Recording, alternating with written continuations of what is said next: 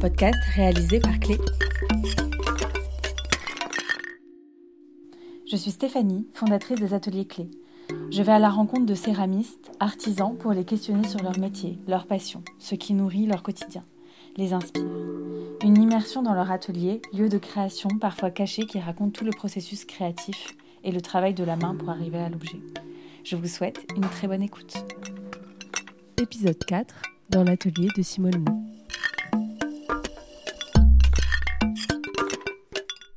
Fraîchement installée dans son atelier à Marseille, elle nous raconte sa passion pour la céramique et la manière dont elle la travaille, mais aussi comment elle nourrit sa créativité et développe sa pratique avec une belle liberté. On vous souhaite une très bonne écoute.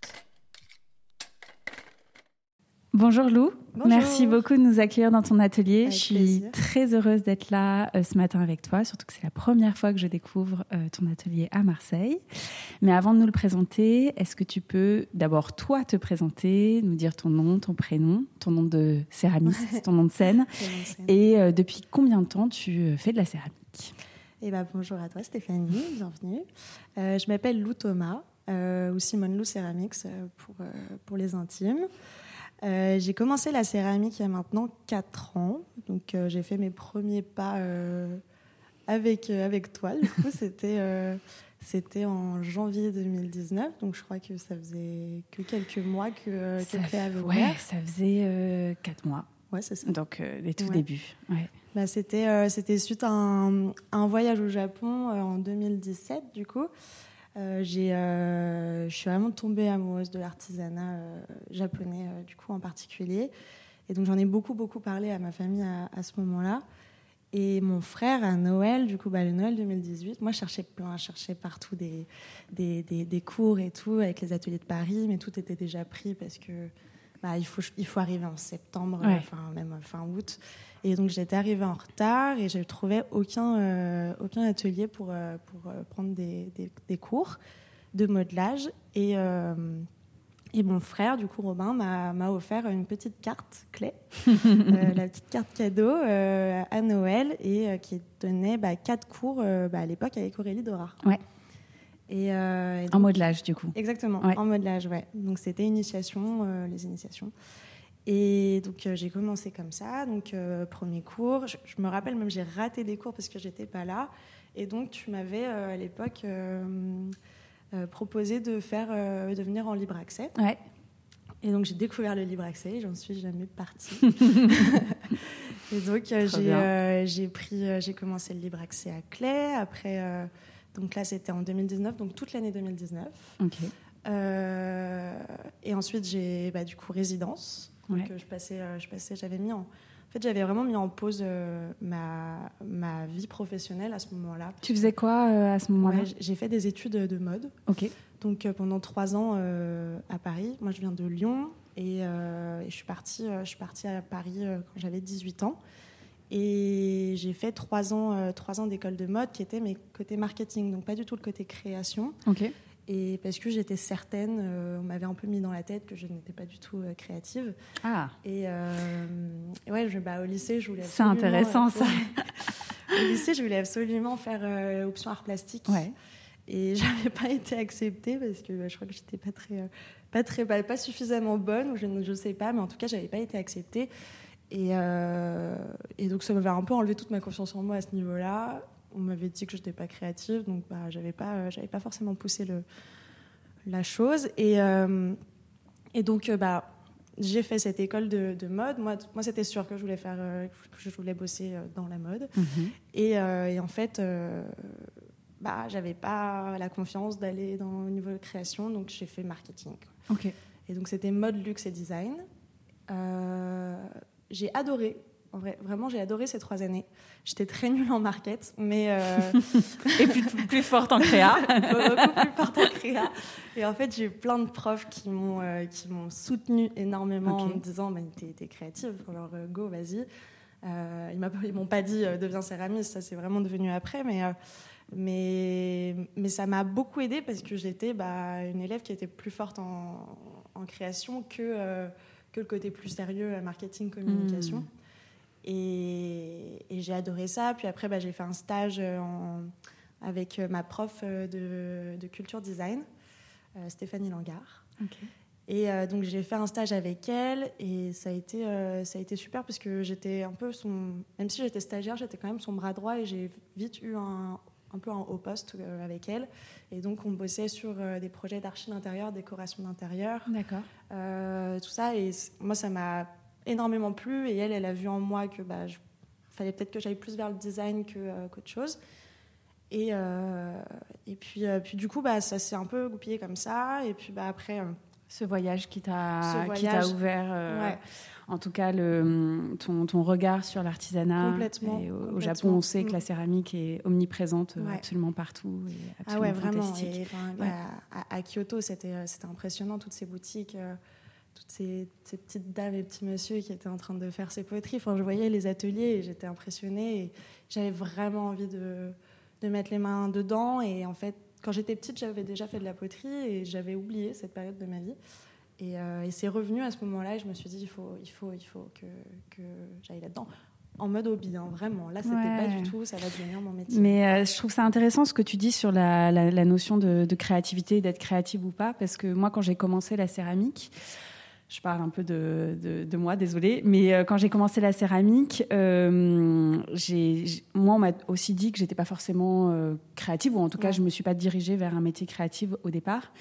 Et, et, moi, ce qui me plaisait dans la céramique, c'est qu'il y avait un côté aussi utilitaire, fonctionnel, qui faisait que en fait, même si je pouvais pas au départ exprimer une quelconque créativité, je savais que j'allais faire quelque chose, un pot, euh, un bol, quelque chose qui au moins allait avoir une utilité. Et ça m'a vachement aidé. Et ça m'a, c'est ça qui m'a plu aussi dans le. Dans, dans ma première expérience, je ne sais pas si tu partages ça ou si c'est quelque chose en tout cas qui a été euh, pour toi aussi. ah oui, moi ça a été bah, direct, mais direct ça a été quelque chose. Bah, tu crées toi-même une pièce qui devient fonctionnelle et tu et tu reprends ça. Et moi, le but euh, direct, ça a été de, bah, de, partir en formation, en fait. J'avais mm. vraiment envie de, de, de continuer bah, cette envie de d'apprendre des choses. En fait, je me suis rendu compte que ce que j'aimais euh, par-dessus tout euh, la céramique, c'était pas juste faire, faire quelque chose, mais c'est de savoir aussi d'où viennent ces techniques mm. qui bah, se perpétuent dans, dans, le temps et qui ces traditions et tout ça. Et ça, ça a vraiment été quelque chose qui m'a qui m'a lancé et, j'ai commencé, euh, bah, je crois, bah, 2019, du coup, toute première année où je, mm. ça faisait six mois que j'avais euh, touché la terre. Euh, et, je suis partie du coup en, en formation, c'était Poitou-Charentes avec Cana London. Ouais. Te rappelles Ouais, je me souviens. et, et ça, ça m'a lancé, mais c'est dingue, genre vraiment. Euh. Et donc ça, c'était, tu, tu, peux nous en parler un peu plus? C'était une formation, mais c'était assez immersif, non? Tu étais dans un forme de stage euh... Ouais, c'était un stage de huit jours euh, avec euh, du coup bah, Maison Salvador, qui aujourd'hui, je crois, s'appelle Maison Jalfa, Jalfa. Et, et c'est du coup, c'était une maison faite pour, pour recevoir des résidents. à l'époque, c'était tout nouveau. Moi, enfin, il y avait déjà ces résidences yoga euh, céramiques euh, qui existaient, mais c'est vrai que je connaissais pas trop encore euh, ce, c'était les premiers à proposer ça, je pense. Et, j'ai adoré. En fait, ma, maman a vu, a vu sur Instagram. Bah, du coup des, des, stories qui proposaient cette, cette, cette, semaine et elle m'a dit, elle m'a dit je, je, je veux t'offrir ça, je veux absolument t'offrir ça pour ton anniversaire parce que je sais que. Elle, elle, a vraiment senti que ça allait euh, me donner la confiance qui me manquait et que ça allait me lancer. Et c'est grâce à elle que, que, que, là, j'en suis, je me pense aujourd'hui mmh. aussi. mon frère qui m'offre cette carte. Et donc, la famille, la euh, famille. vachement poussé, c'est beau. La famille Thomas, beau, ouais, ouais. grave. Et, euh, et donc, non, c'était génial de passer cette semaine parce que du coup, j'étais avec Cana London, qui était une marque qui était très réputée, et je pense qu'il est toujours, avec Anna Kerin à, Londres. Londres ouais. Et, euh, et euh, c'est là-bas que j'ai appris bah, du coup la technique Kurinuki, qui était une technique hmm. japonaise que j'avais déjà vue bah, au Japon. En fait, tout se reliait à ce moment-là et, et, ça a été fou. Et puis, bah, ça, on était, j'étais la seule française. C'était super drôle parce qu'on était 10 en France dans un village où même le village, tout le monde était anglais. Il y avait fish and chips le vendredi. Euh, non mais c'était, mais attends, on est en France là, on est dans le Poitou-Charentes et genre tout le monde est anglais.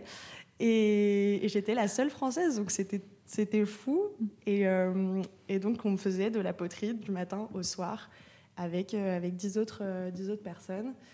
Et, et, ça a créé ma toute première commande. Et je me souviens que quand tu m'en parlais, et je trouve que ça fit bien aussi avec ta personnalité, c'est que tu m'avais dit que c'était aussi un moment qui était hyper festif, joyeux, pas trop sérieux, prise de tête, etc.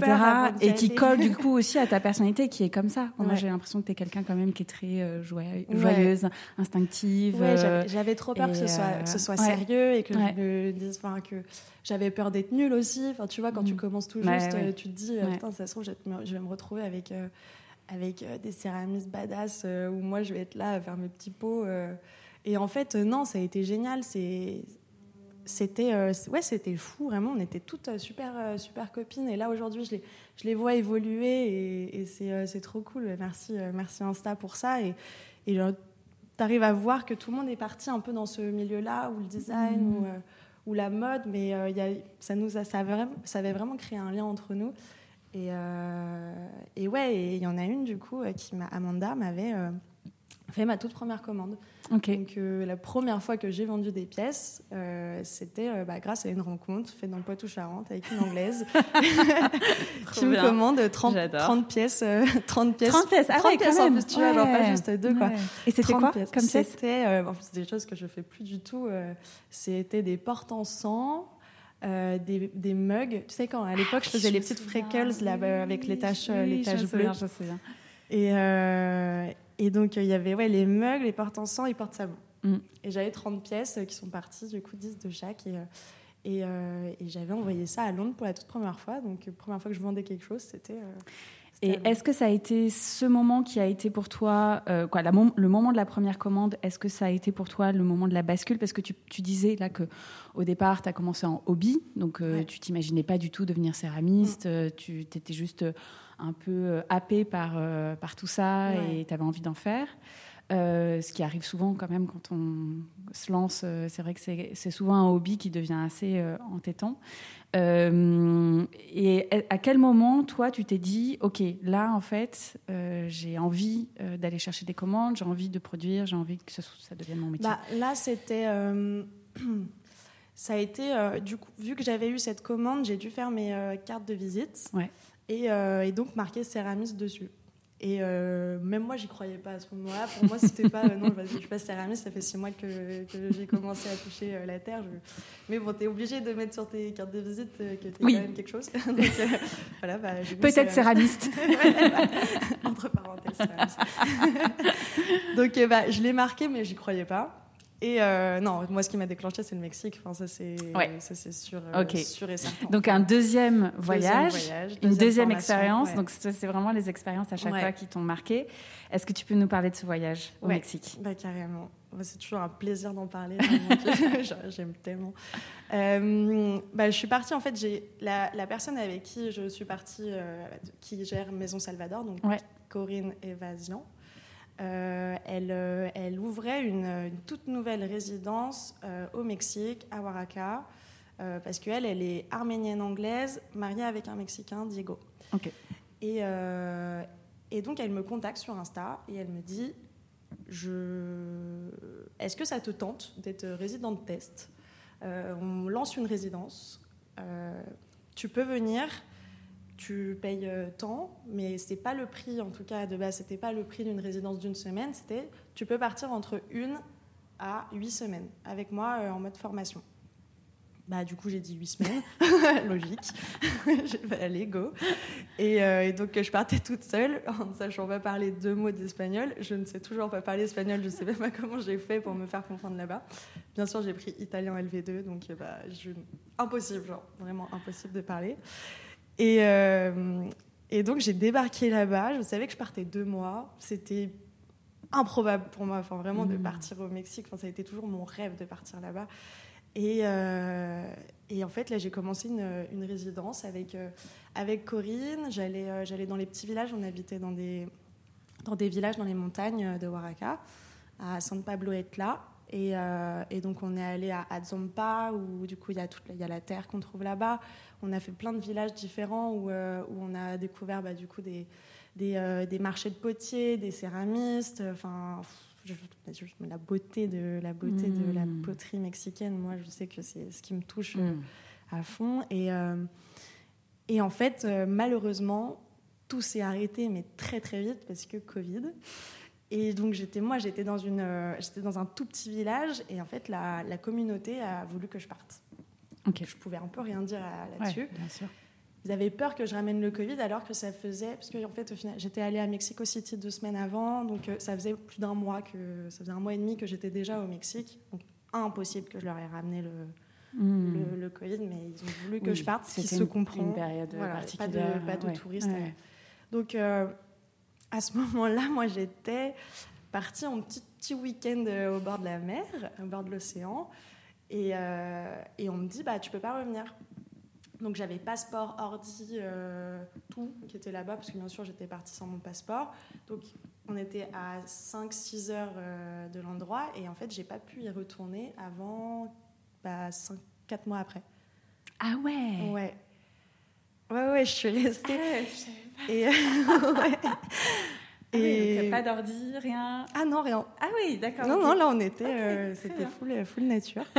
et, euh, et, donc bah, je me suis retrouvée, euh, je me suis retrouvée donc, dans ce petit village au bord de l'océan Pacifique où il y avait une dizaine de pêcheurs et, et mon toi frère, moi. Et, ah, il y avait ton frère autres, quand même. et deux autres personnes. On était quatre, on était un groupe de quatre. Et mon frère, en fait, lui, il fait du documentaire. C'est Bruce, du coup, mon autre frère le plus grand.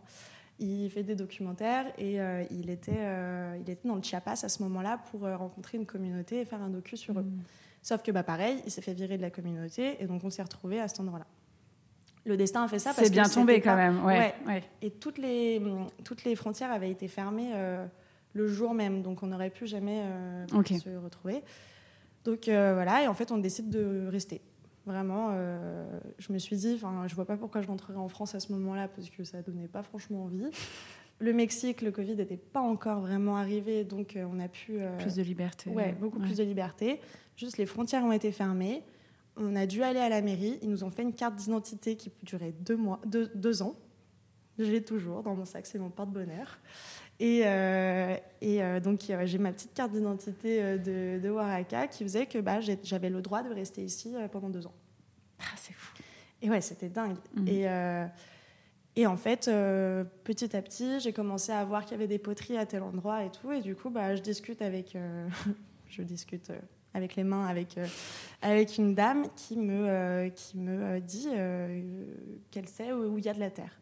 Et donc, en fait, il y a un petit monsieur juste à, ce moment-là qui est à côté et qui dit Ah, bah, tu veux de la terre Si tu veux, bah, demain, on se donne rendez-vous à cette heure-ci, là, et je vais t'en chercher dans les montagnes. Et euh, t'en veux combien? Je lui dis, bah, je sais pas, un sac, euh, ça serait bien et tout. Et donc, euh, il me ramène 10, 10, 15, 20 kilos de terre que euh, j'ai dû bah, tout, bah, tout, nettoyer, enlever, tamiser, bah, tout, ouais, tamiser tout faire.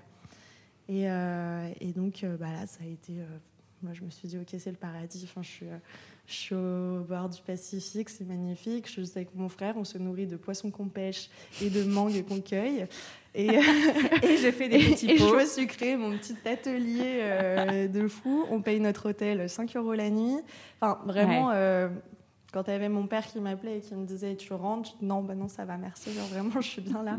et donc, j'ai pu me faire euh, ma propre résidence. Au final, ça a été, ça. A été ça tu t'es fait ta propre expérience voilà. toute seule. Trop bien. Et donc j'avais euh, j'avais la terre et euh, ce qui était cool, c'est que bah, je prenais la terre, je, je, me faisais mes petits, mes petits vases et puis après bah, je remettais tout en boule et je refaisais. Et donc euh, je prenais toujours en fait la même terre que j'avais mmh. j'avais utilisée. J'ai jamais rien cuit, j'ai jamais rien vu, j'ai jamais rien ramené de mes pièces. Mais as appris. Juste des photos et j'ai mmh. appris.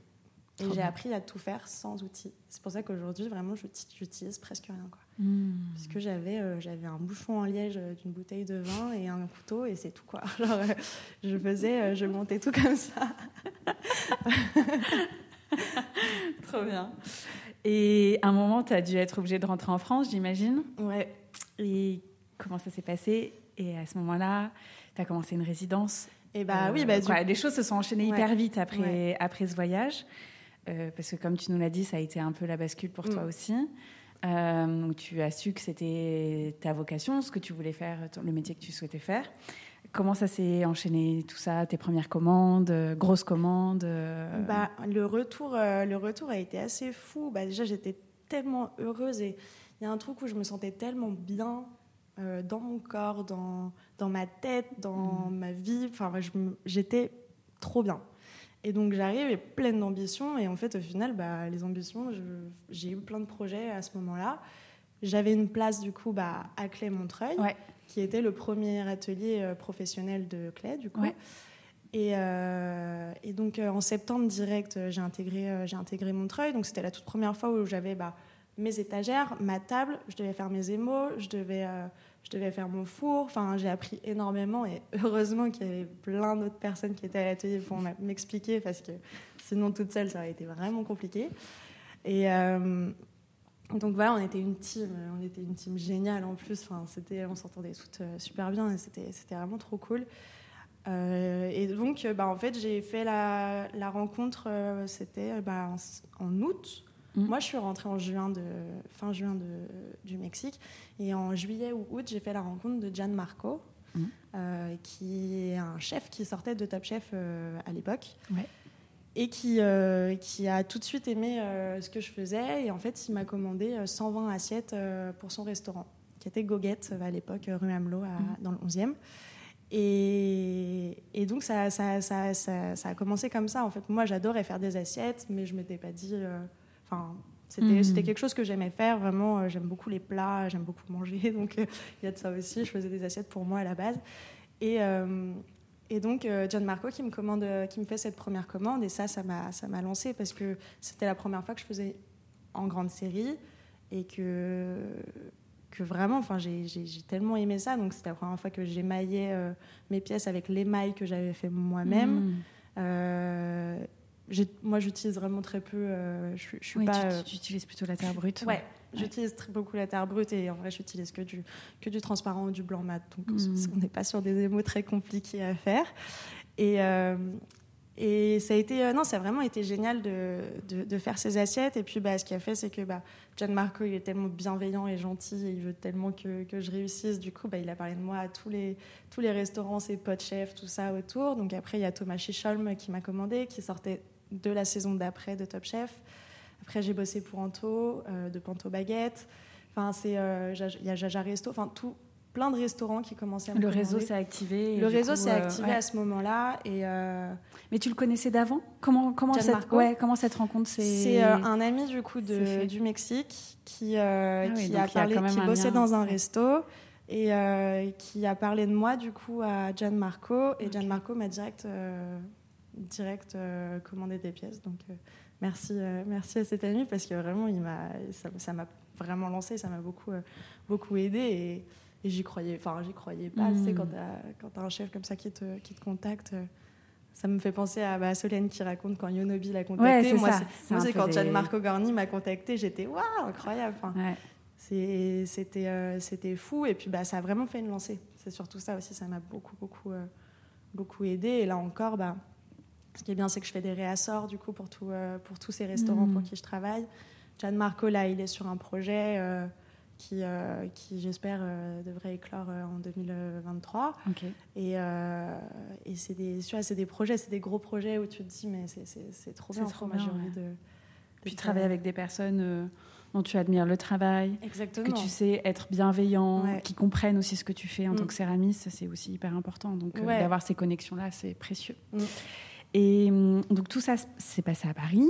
Tout ça s'est passé à Paris. Et aujourd'hui, on est à Marseille. Aujourd'hui, on est à Marseille. Donc il y a eu aussi cette, ce changement de vie. Euh, est-ce que tu peux nous parler euh, de ça aussi? Qu'est-ce que ça Pourquoi déjà tu, es, tu as quitté Paris? Pourquoi tu as voulu t'installer à Marseille? Euh, Parce que tu es lyonnaise d'origine. Et, et, comment s'est passée ton arrivée dans cette ville et, et, puis après, on parlera de ce lieu dans lequel on est, qui est incroyable. on parlera de ça après. eh ben, euh, donc on se retrouve. Alors, on est quand? On est en 2000. Euh, on est en 2020, en septembre 2020 à peu près. C'est ça, non? Ouais. Tu as, eu la commande en août. Oui, voilà, septembre 2020. Euh, donc tu as fait la commande. Je passe mon année jusqu'à bah, jusqu'à août 2021. 21. Oui, c'est ça. jusqu'à août 2021, je suis, je suis à Montreuil. Même non, septembre, parce que je suis restée jusqu'à septembre. Ouais. Je suis arrivée à Marseille en octobre euh, de l'année. bah, en octobre 2021, ouais. Ça va faire un an. Ça, ça fait plus d'un an. Ça fait plus d'un an. Ouais. Et en fait, euh, moi, Marseille, bah, du coup, en étant de Lyon, j'ai passé beaucoup de mes étés à, à Marseille quand Ouais. j'étais petite avec ma, avec ma famille. Sauf que j'avais pas du tout revu euh, Marseille depuis 10 ans. Et euh, mes meilleurs potes, ont, un par un, une par une, ont réemménagé à Marseille. Donc j'allais les voir régulièrement. Et puis, bah, j'adore Paris. Mais, euh, mais c'est vrai que je me sentais pas euh, très. Enfin, après le Mexique, quand tu as réussi à vivre quelque chose qui est quand même, au final, très proche de la nature et, euh, et paisible. Je ne sais pas si on peut dire que Marseille est paisible dans tous ses états, mais Oui, il y a ce. mais il y a la nature qui est pas très loin. Voilà, il y a la nature Mm. qui est pas très loin. Et moi, dès que je vais pas bien ou dès que voilà, j'ai envie de me ressourcer Mm. un petit peu, je vais juste aller voir la mer. Je, vais, je marche 10 minutes Mm. et, euh, et je, suis, euh, je suis au bord de la mer à regarder des couchers de soleil. Et juste ça, ça me fait, ça me fait tellement de bien. Et euh, donc, euh, en fait, c'était c'était sûr pour moi que j'allais déménager à Marseille. J'attendais juste d'avoir des clients à Paris. Ouais.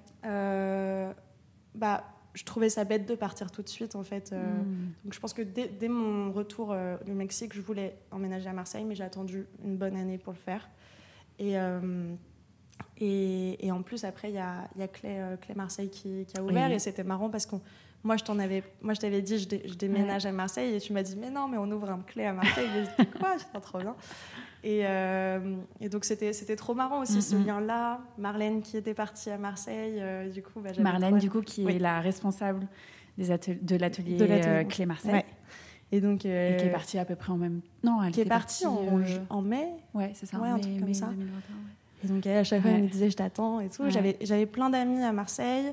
Euh, je sentais que je pouvais en fait juste quitter Paris, garder ma clientèle. Ce qui s'est passé au final, Mhm. j'ai perdu euh, vraiment, j'ai pas perdu ma, ma clientèle Euh, et, euh, et pouvoir bah, pouvoir continuer euh, mon travail, mais juste en étant plus proche de la nature. C'était vraiment ça. au final, c'était vraiment ça le, le deal que, j'avais envie de, de- de Ok. faire. Quoi. Trop bien. Et... Et, et du coup, aujourd'hui, donc quand même euh, grosse, grosse étape, j'imagine, parce qu'aujourd'hui, tu as ton lieu à Ouais. toi.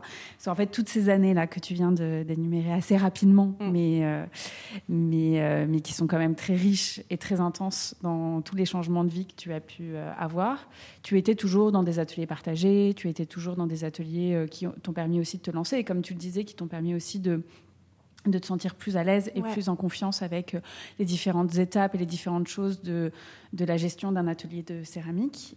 Mais aujourd'hui, on est dans ton atelier à toi, Ouais. euh, un magnifique espace euh, qui te ressemble, euh, qui te ressemble en plus, qui est vraiment, qui est vraiment très agréable. Comment ça s'est passé cet atelier? Et ben, Est-ce que tu peux nous raconter un peu l'histoire de Ouais. ça? Bah, en fait, quand je suis arrivée à Marseille, du coup, j'ai j'ai commencé à donner des cours à Clé, Ouais. à Marseille. Euh, donc ça, déjà, c'était top euh, d'avoir... euh, bah, j'avais, il, fa- il fallait que je donne des cours dans tous les cas parce que vu que je retournais dans un atelier qui était partagé, je pouvais pas non plus. J'ai mis en stand-by toutes mes commandes d'assiettes. Parce que je pouvais pas prendre Oui. euh, On ne peut pas faire euh, de c'est commande pas d'assiettes dans un atelier partagé parce que les fours sont partagés. place, ouais. Et en fait, la cuisson des assiettes dans un four prend énormément de place. Donc on peut Surtout pas. que les assiettes de chef, souvent c'est du 24 cm de diamètre. euh, Tu dois faire du 26, 27 de base avant la réduction. Enfin, c'est des choses où moi je savais que je pouvais pas le faire, enfin que c'était pas Mm. cool si je le faisais. Donc, euh, donc euh, j'ai mis ça en stand-by. Donc c'est vrai que bah, à ce moment-là, euh, j'étais trop heureuse de pouvoir donner mes premiers cours, bah, que tu m'as proposé d'être pour la première fois prof et ça a été, euh, ça a été trop trop bien. Et euh, donc je donnais des cours au trimestre. Et puis, euh, et puis bah, je cherchais de mon côté un, un atelier, mais à la base c'était vraiment en, en location. Et puis bah, je suis tombée sur le bon coin, euh, sur, sur cet, cet atelier, et je suis tombée. Au premier regard, je suis pas du tout tombée amoureuse, on peut le dire. Enfin, si je veux être complètement honnête. Bah oui, ça, ça, ça Je- peut fonctionner avec suis- des lieux aussi. hein. Ouais, ouais, ouais. Non, mais c'est. euh, ouais, je. Non, mais je suis arrivée et au final, bah, j'étais, euh, je me suis dit non, peut-être, euh, peut-être pas celui-là. Non. Et, euh, et mon copain Richard était ah mais moi j'ai trop eu le coup de cœur. Ah, tu n'es pas tombée Non, amoureuse. pas tombée ah, amoureuse. pardon, j'ai compris que tu étais tombée amoureuse au premier regard. Ok, en inverse. Je suis pas tombée amoureuse. Et, euh, et ouais, et Richard, mon copain, il me disait, euh, il me disait, mais non, mais attends, euh, moi j'ai trop eu le coup de cœur et tout. J'étais en mode, Ah bon, ouais, non, pas moi. Et euh, donc, je laisse tomber ce lieu. Et la propriétaire me recontacte genre deux, trois mois après, alors que j'avais vraiment jamais dit oui ou non. Mm.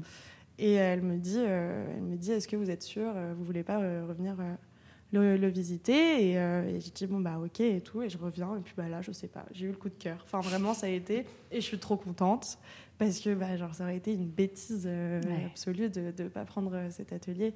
Il est il est bah il est vraiment comme je voulais qu'il soit et il était déjà dans son jus quoi.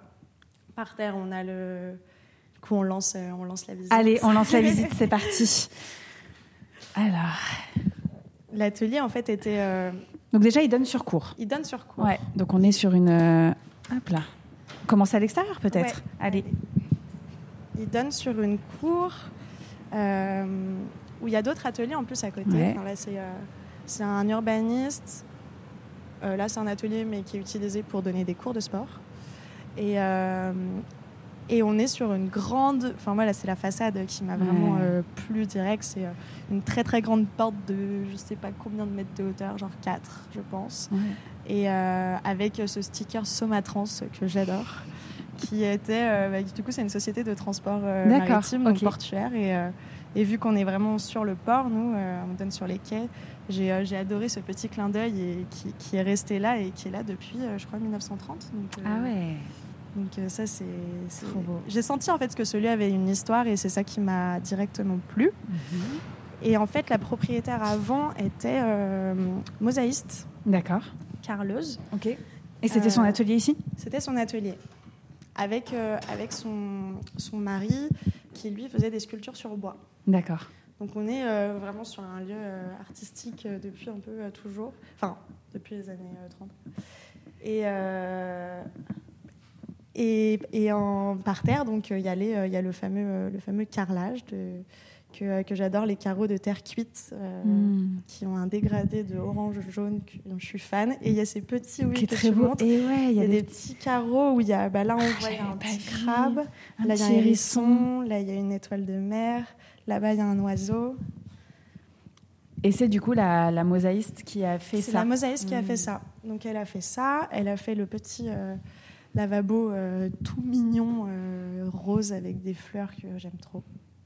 J'adore ce coin de, de l'atelier. c'est très joli. Ouais, il est trop bien. Et euh, la salle de bain aussi, dans la douche.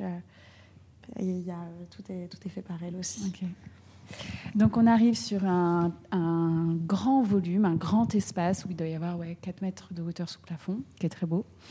On a une immense table en bois qui a été faite sur mesure, c'est ça que tu as dessiné euh... ouais, Par, euh, par, Dimitri. Euh... que tu as fait dessiner. Euh, une très belle table en bois et puis des, étagères avec la présentation de toutes tes pièces. donc toi, tu travailles, vu que tu modèles principalement, tu, oui, tu fais que du modelage. Ouais, je fais que du modelage. Pas du tout. Tu, tu, travailles sur cette table, en fait. C'est vraiment ton. Je travaille essentiellement sur cette table, enfin même que sur cette table.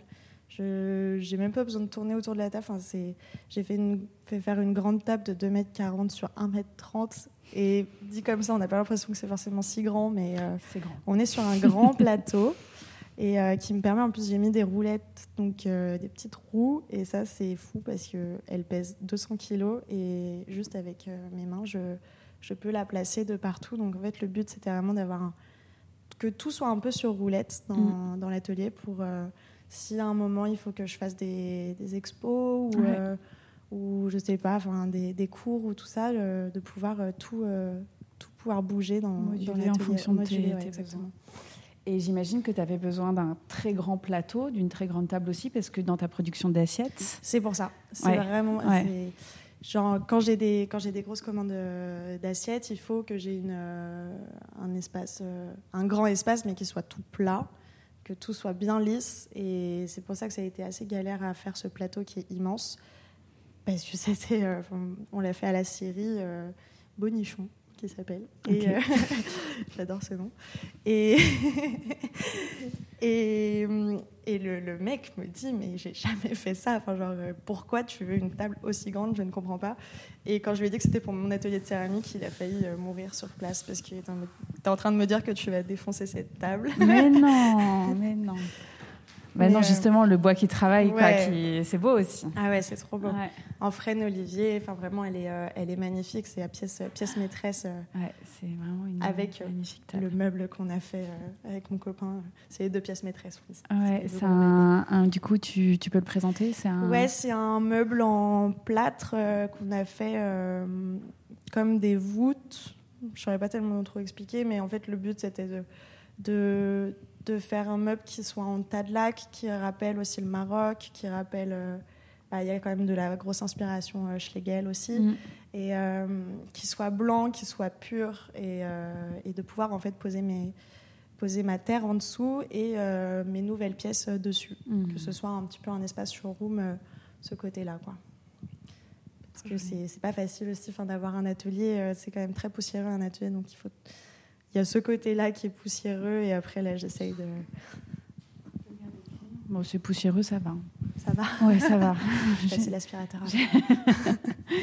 euh, et du coup, cette machine La croûteuse. La croûteuse. Ouais. Ça, ça sauve des vies. c'est euh, c'est assez fou. En fait, le, le, le but de la croûteuse, c'est on met de. Ouais, on s'en mêle les micros. Hop là. Le but de la, de la croûteuse, c'est de. Euh, as deux draps, tu mets, euh, tu mets le morceau de terre et en fait, c'est comme un laminoir géant. Et euh, tu, viens, euh, tu viens, avec la roue, passer comme ça.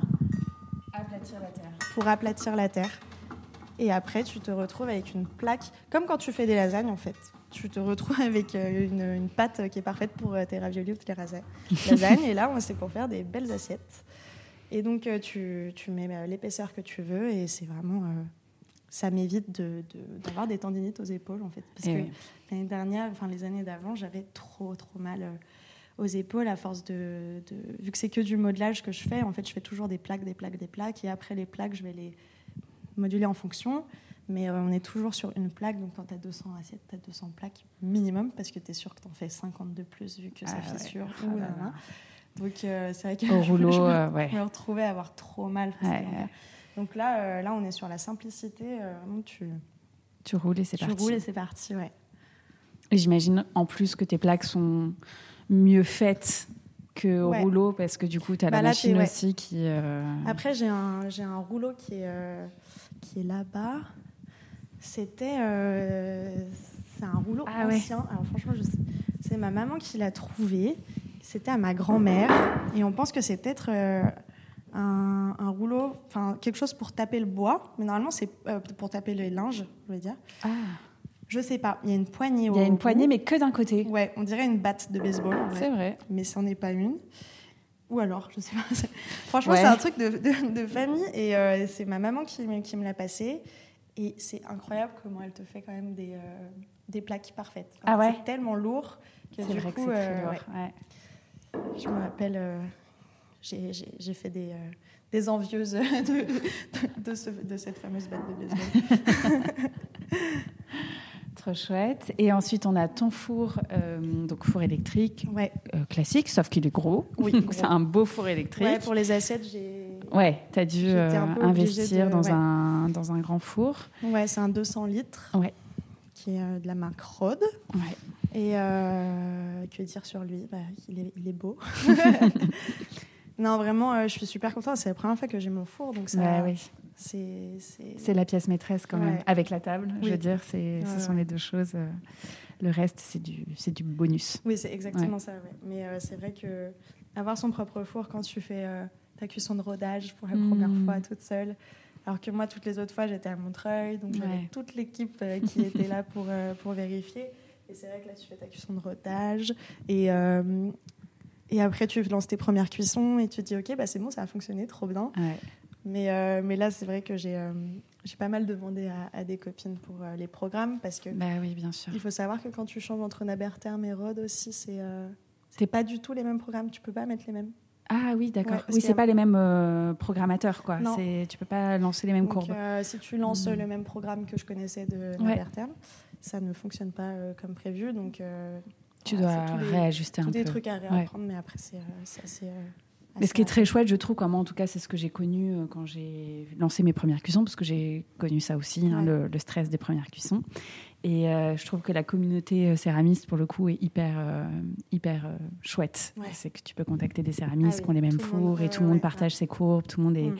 est très plein de, de, bons conseils. Donc, ah ouais, bah, c'est une famille. Parce que je disais, Clay, tu as, quand même créé une famille, une grande famille Clay où, où on s'entraide toutes et. Et c'est vrai que moi, il y a plein de fois où je contacte, je contacte plein de personnes de, l'époque de Montreuil ou même mm. l'époque encore avant pour, bah, pour savoir, pour avoir, de, pour avoir un petit coup de main, pour, euh, ça va dans les deux sens aussi. Oui, bien sûr. Non, c'est vraiment, euh, c'est vraiment cool d'avoir, euh, d'avoir pu rencontrer toutes ces personnes aussi qui, on a, on, a, on a un peu toutes commencé en même temps. En Bah oui, oui, totalement. et on s'est vraiment, ouais, on s'est vraiment. C'est cool. Enfin, genre, c'est, c'est très, très bienveillant entre, entre nous toutes. À, moi, je prends des nouvelles euh, assez régulièrement. Euh, bah, ça permet de ne pas se sentir seul quand on se lance dans un atelier où on est seul, parce que quand on a son propre atelier, ça peut devenir un, métier un peu solitaire. Euh, la production dans son atelier, ça pourrait, ça, pourrait, ça pourrait l'être. Ça pourrait être aussi, comment on dit, bah, être l'un l'une contre l'autre, être oui compétitif. compétitif ouais. ça peut être compétitif. Ça pourrait être complètement compétitif et c'est vrai qu'entre les copines de Clay, mm. genre quand j'ai quand j'ai ouvert mon atelier, j'ai eu tellement de messages euh, de potes céramistes qui me disent mais je suis tellement heureuse pour toi. Ouais, de joie, vraiment. Euh, ouais, vraiment. Enfin, c'est c'est sincère, quoi. C'est pas. Complètement. Ouais. Non, je suis d'accord. Je trouve qu'il y a aussi beaucoup de bah, beaucoup de, de, de, de bonnes, euh, de bonnes ondes dans, tout ce qui, euh, dans tout ce qui se passe et, et c'est très sincère. Et quoi, moi, en tout cas, la première, quand je vois mm. un parcours comme le tien et que je visite aujourd'hui ton atelier, bah, je trouve ça fantastique et je suis trop, trop, trop, trop contente pour toi. Merci. Et, je sais que c'est très mérité parce que tout le travail qu'il y a eu derrière. Merci beaucoup. Donc, euh, donc voilà, donc on a fait le tour. Et puis tu as une petite mezzanine aussi là-haut, tu as une cuisine un, peu, euh, un peu. Euh, avec, avec canapé On peut dormir dans l'atelier. si on ne lance pas de four. si on ne lance pas de four, attention. ouais, non, tu peux te reposer. Moi, il y a bien un truc que je me rappelle à Montreuil, j'arrêtais pas de dire à, à, Audrey. Avec Audrey, on voulait absolument mettre un. Un canapé. Audrey et Héloïse, on voulait. Non, même pas un canapé, on voulait mettre genre un énorme hamac en haut, là, tu vois, entre les deux mezzanines. Euh, et pour pouvoir euh, se, poser et faire la sieste. tranquillou quoi. Et euh, malheureusement on n'a pas pu le faire. Mais le projet était vraiment là. Et donc là je peux te dire quand je suis fatiguée que j'ai commencé à avoir mal au dos et là je monte et je m'allonge sur mon canapé mais ça c'est bien. Pensez pensez mmh. à avoir un à faire des siestes. oui pensez, à, faire, des, siestes, Vrai. je suis bien d'accord Euh, est-ce qu'on peut voir tes pièces et en parler un peu euh, Peut-être que tu peux nous parler de ta pièce. Alors, tu nous as parlé déjà des assiettes euh, que tu fais, et puis tu modèles du coup des pièces qui sont utilitaires, mais c'est plutôt des vases ou des sculptures. Et il y a une pièce que tu as créée du coup au Mexique, c'est ça? Ouais, la Bubulita. Voilà, la Bubulita. Est-ce que tu peux nous en parler? Peut-être qu'on va en prendre une sur tes étagères. Alors ça, c'est... Euh, en plus, c'est marrant parce que c'est une des premières que j'ai faites. Ah ouais? Ouais. Trop bien. Elle est petite, mais tu vois, elle est, cassée là. Euh, la bouboulita, en fait, de base, bah, quand j'étais au Mexique, moi j'aime beaucoup tout ce qui est rond. Ouais. Donc, euh, ma maman, elle, à la maison, on n'avait que des, des images, des photos, ou des, des tableaux, pas de Botero directement, mais voilà, des représentants. Oui. comment tu dis, des ré quand c'est pas vraiment Botero qui a, Des reproductions Reproductions. Oui, pardon, excuse-moi. Non, non, je, je, ne le savais pas non plus. Merci euh, Carole. Merci Carole. Heureusement qu'elle est là. Et en fait, j'ai toujours aimé tout ce qui est rond. Et donc, euh, il y avait deux grands tableaux de Botero chez moi. Et en fait, tu sais, ces dames rondes. Euh, ouais. Tout est rond. Tu avais même le chat qui est tout gros. Enfin, genre, j'aime trop. Et au Mexique, tout, tout, tout, tout est rond. Et donc là, je me, genre, je, je me suis dit, mais c'est pas possible, c'est incroyable. Donc je pouvais pas euh, ne pas faire une, une, pièce en boule, ce que j'avais encore jamais fait. Et euh, donc je me suis retrouvée à faire, à faire cette boule qui, au départ, était un peu galère pour, parce que faire une boule en colombin, c'est pas le plus simple. Et donc j'ai lancé ça, et puis bah, je me suis dit, tiens, je vais mettre une anse, deux anses, trois anses, quatre anses. Et donc j'ai fait plusieurs plusieurs euh, séries de, de base qui s'appelaient la série mexicaine. Donc j'avais fait plein plein de, de, formes différentes, donc plus allongées, plus, euh, plus basses, plus rondes. Et, euh, et j'ai eu plein de bons retours sur la boule. Mm. Et donc j'ai décidé de l'appeler la bouboulita parce qu'avec mes copines à l'époque, même toujours, quand on mangeait trop, et eh ben on s'appelait les bouboulitas. du coup, du coup bah, j'ai c'était forcé que, que, cette petite dame s'appelle Bouboulita. Et donc, une euh, petite dame. Ouais, c'est une petite dame. Il faut la voir comme ça. Trop chouette. Et j'ai commencé à en faire, et puis bah, j'en ai fait tellement euh, aujourd'hui, au final. Euh, ouais. C'est devenu ta pièce un ouais, c'est la pièce, la pièce que je reproduis vraiment le, le, plus. souvent. Ouais, ouais, ouais. Donc en trois, il y a trois terres différentes, trois couleurs différentes, toujours très chamottées parce que j'aime beaucoup la texture, la texture, beaucoup de grains bruts. Euh, que émaillé à l'intérieur. Et après, bah, ça part sur euh, deux anses euh, qui ressemblent un peu à un petit nounours, ou sinon deux anses à l'horizontale, quatre anses. C'est... Je change juste là-dessus, mais c'est vrai que mm. la boule. Avec des petits, des petits picous, ça c'est un autre. Ça c'est ouais, ça c'est tout nouveau. Ouais. C'est très beau. Euh, bah, en fait, ça a commencé. Bah, je, suis partie, bah, j'ai fait une, dernière formation là dernièrement au Maroc, euh, à côté de Fès, euh, du coup, dans, le, dans le Rif, avec Memory Studio. Et, et donc, j'ai passé une semaine, une semaine là-bas pour faire, pour, pour faire de la, de la poterie avec les potières locales. Donc, c'était génial, incroyable, mm. vraiment. J'ai passé une semaine je suis rentrée et tu sais, quand tu dis, bah, j'ai pas les mots, genre vraiment, j'ai pas les mots. Enfin, c'était, euh, c'était fou, ça m'a fait du bien. C'est, moi, je le dis à tout le monde, mais partez en formation, voyagez, faites des résidences. vraiment, c'est. Ouais, toi, c'est vraiment ce qui nourrit ton travail, ah, en fait. Qui nourrit mon travail. Quand le voyage, le partage. J'ai un et... et... que je sais plus, que je m'y retrouve plus, je sais plus quoi faire, euh, je sais pas si je devrais plus faire cette pièce, si je dois lancer d'autres choses, je sais pas. Et bah, la résidence, euh, la formation arrive pile au bon moment et je reviens et je suis pleine d'inspiration et, c'est reparti. Puis j'aime tellement apprendre les. Mais du coup, juste d'un point de vue un peu pratique, parce que j'imagine que peut-être les personnes qui vont écouter cet épisode vont se dire Ok, moi je veux bien faire des résidences, mais euh, comment. Est-ce que c'est cher? Est-ce que c'est accessible? Comment on postule? Est-ce que, euh, est que ça peut être gratuit si jamais. Ça peut. Euh, alors, tu as des formations. Euh... J'ai fait une autre formation aussi avec Héloïse. Du coup, euh, Oui, en Bourgogne. Ouais, en Bourgogne. Euh, Héloïse Pirot. Allez voir son Insta si vous ne connaissez pas. Et on est partis toutes les deux avec, bah, en Bourgogne. C'était en Bourgogne, ouais. Je crois. Ou, non, peut pas. J'invente. C'était. Ah, bah voilà, ça s'appelait le petit village à côté de la souterraine. Donc, parce que j'ai pensé à Solène à ce moment-là. Et, euh, et en fait, c'était avec Shozo Mishikawa, qui est un, un céramiste euh, japonais euh, très punk, vraiment trop bien. Et c'est Héloïse qui m'a qui m'a fait connaître ce céramiste. Et donc, on a passé une semaine, une semaine là-bas avec, avec plein d'autres plein d'autres personnes. En tout, je crois qu'on a été 10, à chaque fois, c'est ça. Et là, tu vois, c'est des formations que tu peux te faire rembourser. D'accord. Donc, euh, tu as juste à faire euh, la demande sur FAFCEA. Ok. Je crois que c'est ça le nom. Et, et, en fait, tu peux te faire rembourser en, en intégralité la, la, formation. Par euh, ton compte CPF, des trucs comme ça Ou non, même, même pas, c'est un autre truc. FAF. Moi, c'était FAFCEA parce que je suis auto-entrepreneur artisan. Si tu es à la maison des artistes, c'est un autre truc. Donc, moi, c'était ça. Et, et donc, tu peux te faire, je crois que tu peux t'en faire rembourser deux par an. Génial. Je crois. Mais il faut que euh, l'organisme soit, là-dedans. Euh, oui, bien sûr. Et la plupart ne le sont pas. Oui.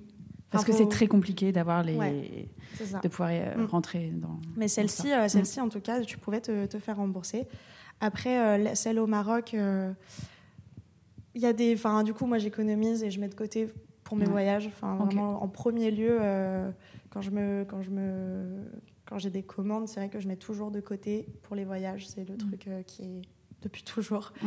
Et, euh, et, donc, bah, voilà, moi, je, ça ne me, ça me dérange pas de mettre mon argent euh, mm. là-dedans. Ça reste sur des prix où c'est entre 500 et 1000 euros la semaine. Ouais. Donc, on est. faut vouloir les mettre. Il faut pouvoir les mettre. C'est sûr que c'est conséquent. mais j'ai encore jamais été déçue et j'ai encore jamais, je me suis encore jamais dit, ça les vaut pas. Et ça reste des, du coup, bah, on est sur 1000 500 ou 1000. Ça dépend, c'est vraiment. on est sur Mhm. le, le simple double. Et, euh, mais tu es nourri logé. Ouais. Donc, euh, Oui. déjà, ça, tu pas à le payer. Ouais. Et tu as à payer l'avion. Euh, là, pour le Maroc, euh, du, de Marseille, j'ai payé euh, 70 euros aller-retour. Oui. Donc, voilà. Non, mais c'est un budget ça- qui est conséquent, mais comme tu dis, toi, ça ouais. fait partie de ton travail. Oui. Donc, tu réfléchis à ça quand tu as une commande, tu Mm. sais que tu vas en mettre de côté pour ta prochaine résidence. C'est- tellement important pour toi. Donc, euh, oui, c'est comme là, ça que tu euh, l'envisages. Là, c'était Mm. une chance euh, de pouvoir euh, de pouvoir faire ça avec Memory. Donc j'ai pas, euh, je me suis lancée, j'ai pas hésité, mais c'est vrai Mhm. qu'on pourrait. euh, je- là, les prochaines, je vais réfléchir. Enfin, je vais essayer de chercher des organismes qui, du coup, bah, remboursent. Oui, bien sûr. Bien Ouais. sûr. Ouais, ouais. Il faut euh, essayer de trouver, bah, faire le juste milieu ou faire, euh, voilà, genre, de pouvoir faire euh, les deux. Ouais. C'est, euh, cool aussi. Et, euh, et donc tout ça pour dire que Ouais. bah, les pièces, j'en ai ramené euh, du, euh, du Maroc. Et donc, Parce que du coup, vous avez pu les cuire. pendant on a pu les cuire. En fait, Mm. on est allé chercher notre terre. Ouais. Ensuite, on, est, on a fait toute la journée, euh, pendant bah, 5 jours, de la poterie de 8 h du matin à l'heure qu'on voulait. Donc jusqu'à 18-19 h, on pouvait en faire. On avait la terre, c'est nous qui la faisions. Donc vraiment, on la malaxait, on mettait euh, de l'ardoise dedans euh, pour euh, que ce soit la chamotte. Et euh, donc on, on faisait notre propre terre et on pouvait faire autant de pièces qu'on voulait. Enfin, il n'y avait pas de limitation. Et, euh, et donc moi, bah, je me suis lancée à faire une petite table parce que ça fait longtemps que je voulais faire des tables et c'est vrai que quand c'est cuit dans le feu, il n'y a pas de limitation de place non plus. Mm. Donc euh, je pouvais faire des, des, des pièces euh, assez grandes. Alicia m'avait dit tu peux et puis au pire je te les rapporterai ou on verra. Et, euh, et en fait euh, j'ai pu faire, j'ai pu ramener une, deux, trois, quatre, au final je crois six pièces euh, du Maroc dans ma valise. Ça a fonctionné. Et, et de cuire dans le feu, c'était la première fois parce qu'au au Mexique, j'avais fait toutes les étapes. Sauf, Sauf la cuisson, sauf la parce que tu avais tout détruit Ouais, à la fin. Ouais. Et, et je voulais tellement voir ça en vrai et Mm. ça m'intéresse tellement. Et, et, euh, et là, de le faire, c'était, euh, c'était, c'était dingue. De voir les flammes qui vont sur tes pièces et qui laissent du coup avec la braise des taches noires. Et tu as l'impression qu'elles sont carbonisées. Et après, quand tu sors et tu mets juste de l'eau dessus, tu as juste une tache magnifique noire qui reste. Et Mm. après, tout autour, c'est marron, c'est parfait. Enfin, c'était mais. La magie du feu. Ah ouais, la magie du feu. Et... Bah ouais, dans nos fours électriques, on n'a pas ça et c'est la contrainte, c'est la, la- la gros- plus grosse contrainte qu'on a de- Ouais. d'une production en ville, Ouais. euh, d'une production urbaine, c'est qu'on peut pas cuire à la flamme. C'est très compliqué d'avoir des fours à gaz et fours à bois, c'est Ouais. impossible. Euh, mais c'est sûr que quand on peut faire un stage, qu'on peut aller euh, à la campagne pour faire des cuissons bois, c'est magique. C'est exactement. vraiment, Moi, j'aimerais. là, j'ai quelques contacts autour, euh, autour de Marseille pour pouvoir euh, Ouais. commencer à peut-être faire des feux, du coup. Mm. Et, euh, et ça, c'est quelque chose qui m'intéresse énormément. Et c'est ça aussi qui a, qui a, qui m'a motivée à venir à Marseille parce que je savais que si je voulais vraiment tendre vers, euh, vers ce, ce côté donc de la cuisson primitive, euh, Marseille pouvait me Te le permettre. me le permettre ouais, beaucoup plus facilement, où tu as juste à prendre, euh, prendre ta voiture. J'ai pas le permis, mais voilà, on se débrouille. Prendre la voiture de quelqu'un, prendre la voiture de Richard. de Richard, par exemple. Par Mais ça peut être une autre personne. Et donc voilà, aller, euh, aller pas très loin. Et au final, tu vois, tu peux, tu peux te permettre de faire ça sans avoir à. Après, mon rêve, ça serait d'avoir une maison Ouais, euh, à à la campagne et carrément le faire, tu vois. Mais bon, là, on- je viens de débarquer à Marseille. On va rester quand même quelques années là. Et puis on verra la suite. Mais, euh, mais c'est cool de te dire que bah, tu as tellement la nature autour de toi qu'en fait, tu es juste à prendre euh, voilà, ta voiture, ton train. Et Mm. pendant vraiment pas longtemps. Et là, tu peux te, te- retrouver à faire un, un feu primitif. euh, au milieu de, au milieu de nulle part et il n'y a personne qui te dira quoi que ce soit et tu peux cuire tes pièces et, euh, Ouais. et ça c'est ça c'est une chance vraiment c'est une chance de ouf Et euh, on- dans toutes tes expériences que tu as faites à l'étranger, tu es aussi allé glaner la terre, quoi. Tu tu t'es allé chercher la terre Ouais. euh, directement. euh. Mm. Est-ce que c'est quelque chose qui t'intéresse? Est-ce Ouais. que c'est quelque chose qu'on peut faire en France facilement? Est-ce que tu t'en t'es renseigné ou c'est encore euh, tu peux euh, en fait tu, tu, tu peux le faire euh, tu peux le faire complètement après je ne sais pas à quel degré à combien tu as le droit de prendre aussi ça je ne sais pas Mais Parce que tu me disais, quand on est arrivé dans l'atelier, que tu avais de la terre que tu étais allé bah là, chercher. J'ai un énorme passeau, une énorme poubelle. C'est une poubelle. Je voulais pas le dire. Désolée. Une énorme poubelle euh, remplie de, terre que j'ai euh, que je suis allée euh, collecter avec avec mes parents mmh. au bord de l'océan. Ouais. Et, et donc c'est de la terre où c'est marrant, je me baladais, c'était le confinement, je me baladais sur la plage. Et, et je, je, vois ces pains de terre un petit peu partout formés par les vagues. Et je me dis ah putain c'est Genre en rigolant, je dis ah imagine c'est de l'argile et tout. Et je mets mon doigt dedans et là tu as le doigt qui rentre dedans et je suis putain c'est de l'argile quoi vraiment. Et donc euh, donc là j'ai commencé à collecter, à en prendre et tout. Et en fait c'était juste à une période de l'année où euh, où les l'été en fait ils, rajoutent tellement de sable sur la sur la plage pour euh, bah, qu'on soit bien et voilà qu'on profite et que tout soit bien propre que du coup bah après après l'été le sable part avec le vent et ça fait, euh, on découvre un gisement d'argile à un endroit. D'accord. C'est dingue. C'est dingue, vraiment, parce que c'est pas du tout toute l'année, il y a juste un moment. Et donc euh, je, me, je, me, retrouve là et du coup bah, je, marchais, j'étais sur un gisement immense d'argile et j'ai commencé à en prendre et du coup là ça fait, euh, ça fait un an et demi que j'en prends plein, plein, plein, plein. Là je, j'ai mis de temps. J'ai demandé à la mairie si j'avais le droit. C'est bien. Voilà, on n'a pas, pas, dit non. Non, mais c'est bien de faire ça, c'est important de le dire aussi. c'est qu'il ne faut pas faire n'importe quoi. En, gros, on m'a répondu qu'on n'a même pas le droit de prendre un grain de sable. Non, mais du coup, donc ça voulait dire, donc euh, personne ne vous dira rien. Oui. Mais la loi dit qu'on n'a même pas le droit de prendre un grain de sable. Mhm. J'ai prévenu euh, la mairie que, euh, que j'en avais pris, j'aurais dit combien, et ils m'ont dit il n'y a pas de souci. Mais voilà, il faut voir aussi euh, comment comment c'est Après, accepté. J'imagine que les quantités là que tu as pris, c'est rien par rapport à. Ah, c'est rien du tout. C'est rien du tout. Là, on est sur un gisement d'argile, je pense. Un grain de sable, ça, ce que tu as pris. 50 mètres sous la mer, il y en a Donc, encore, encore une fois, après, c'est le bon sens de se dire. voilà, c'était juste pour, pour, pour prévenir. Quoi, euh, et, en fait, elle est, euh, c'est fou parce qu'elle a une couleur euh, grise bleu pétrole. Ouais. Et, et, quand je l'ai cuite, du coup, la première fois, j'ai cuite à, Montreuil. J'ai cuit à 1250 en me disant, bah, peut-être que c'est du grès. Je sais pas pourquoi, mais en fait, c'était logique que ce soit pas du grès. Et ça a fait un gâteau au chocolat euh, bouilli. Euh, enfin, le truc. Tu l'avais cuit dans un, dans un ouais, j'avais mis dans une euh, assiette. Ouais, j'avais cuit dans une assiette. Il ne faut pas faire ça. C'était dans ton four en plus. Mais je sais, je sais. non, non, j'avais La mis grosse dans bêtise. une assiette. J'ai mis dans une assiette et en fait, ça fait un gâteau au chocolat. Et franchement, ça donnait vraiment, on aurait dit un fondant au chocolat. Je me suis dit, bon, c'est peut-être pas la bonne température. Et après, on a testé du coup bah, 980 faïence. Mm. Et, euh, et, là, ça a fait un orange fluo magnifique. Donc, ça passe d'un. Euh, presque. Hop. Mais là, c'est pas. Il n'est pas très propre. Ah mais normalement, non, mais là, du coup, il y a plein de blanc dessus. Mais on est sur. Euh, on est sur du vraiment ah orange. Et quand c'est émaillé, l'émail transparent craquelle un peu et le bleu pétrole du gris dans la terre devient un peu jaune, ocre, tu vois. C'est fou. Euh, et, donc là, j'ai vu ça et donc bah, ça va être un peu bizarre parce que moi j'ai toujours utilisé du grès, mais donc là je vais, me, je vais commencer à faire ouais, de la basse température. Je veux trop utiliser cette, euh, mm. cette terre. Donc euh, le but, moi, dans le, dans le futur, c'est de ne plus avoir à, à, acheter de terre chez des fournisseurs. fournisseurs, soit trouver des petits fournisseurs. Mm. Là, je bosse avec les cousins à, à, à Aubagne. À Aubagne ouais.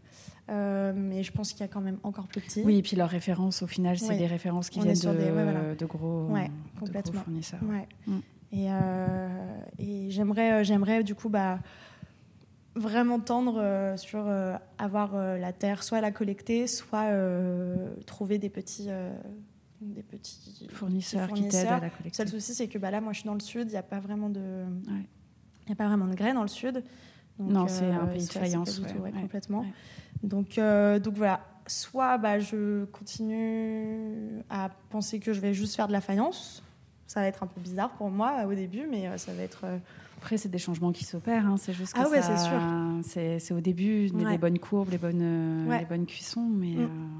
Bah, c'est plutôt la porosité, moi. Qui la porosité, c'est ça. Parce que mes assiettes, tout ça, c'est ça qui va faire que je vais devoir mm. avoir et la un challenge et la fragilité.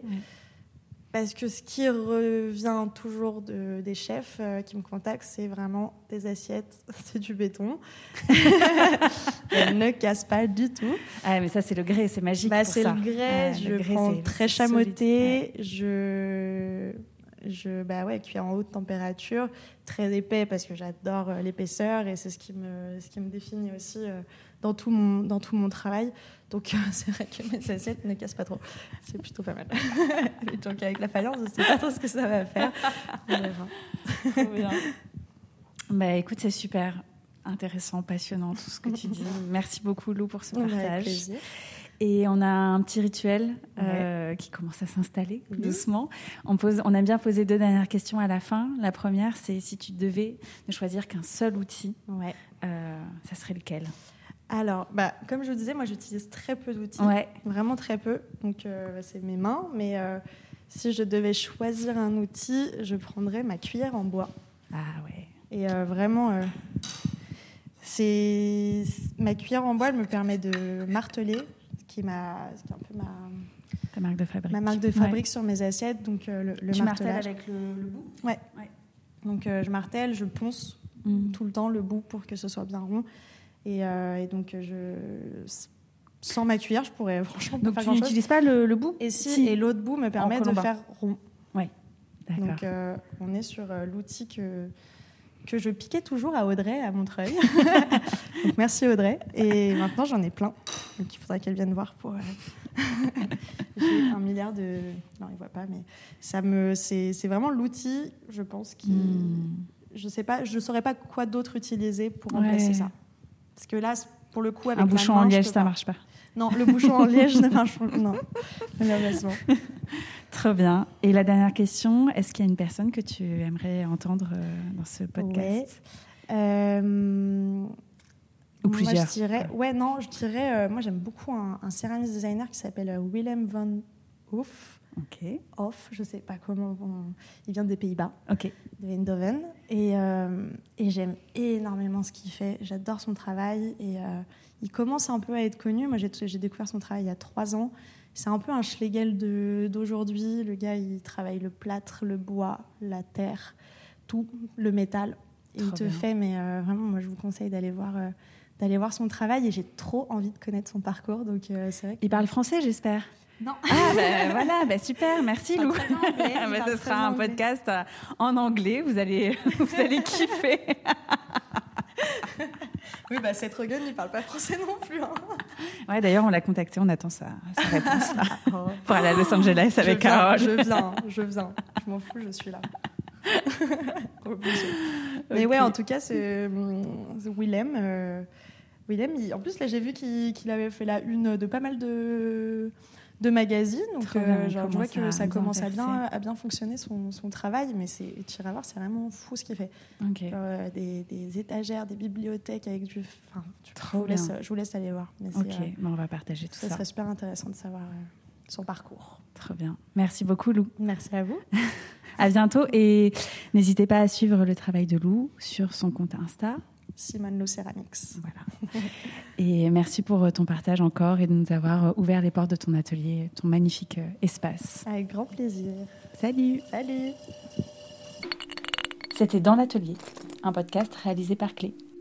Un immense merci pour votre écoute. Si l'épisode vous a plu, n'hésitez pas à nous le dire et à le partager. À très bientôt pour de nouveaux épisodes. Merci à Carole pour la réalisation du podcast, à Loïc pour la création sonore et Baptiste pour l'identité graphique.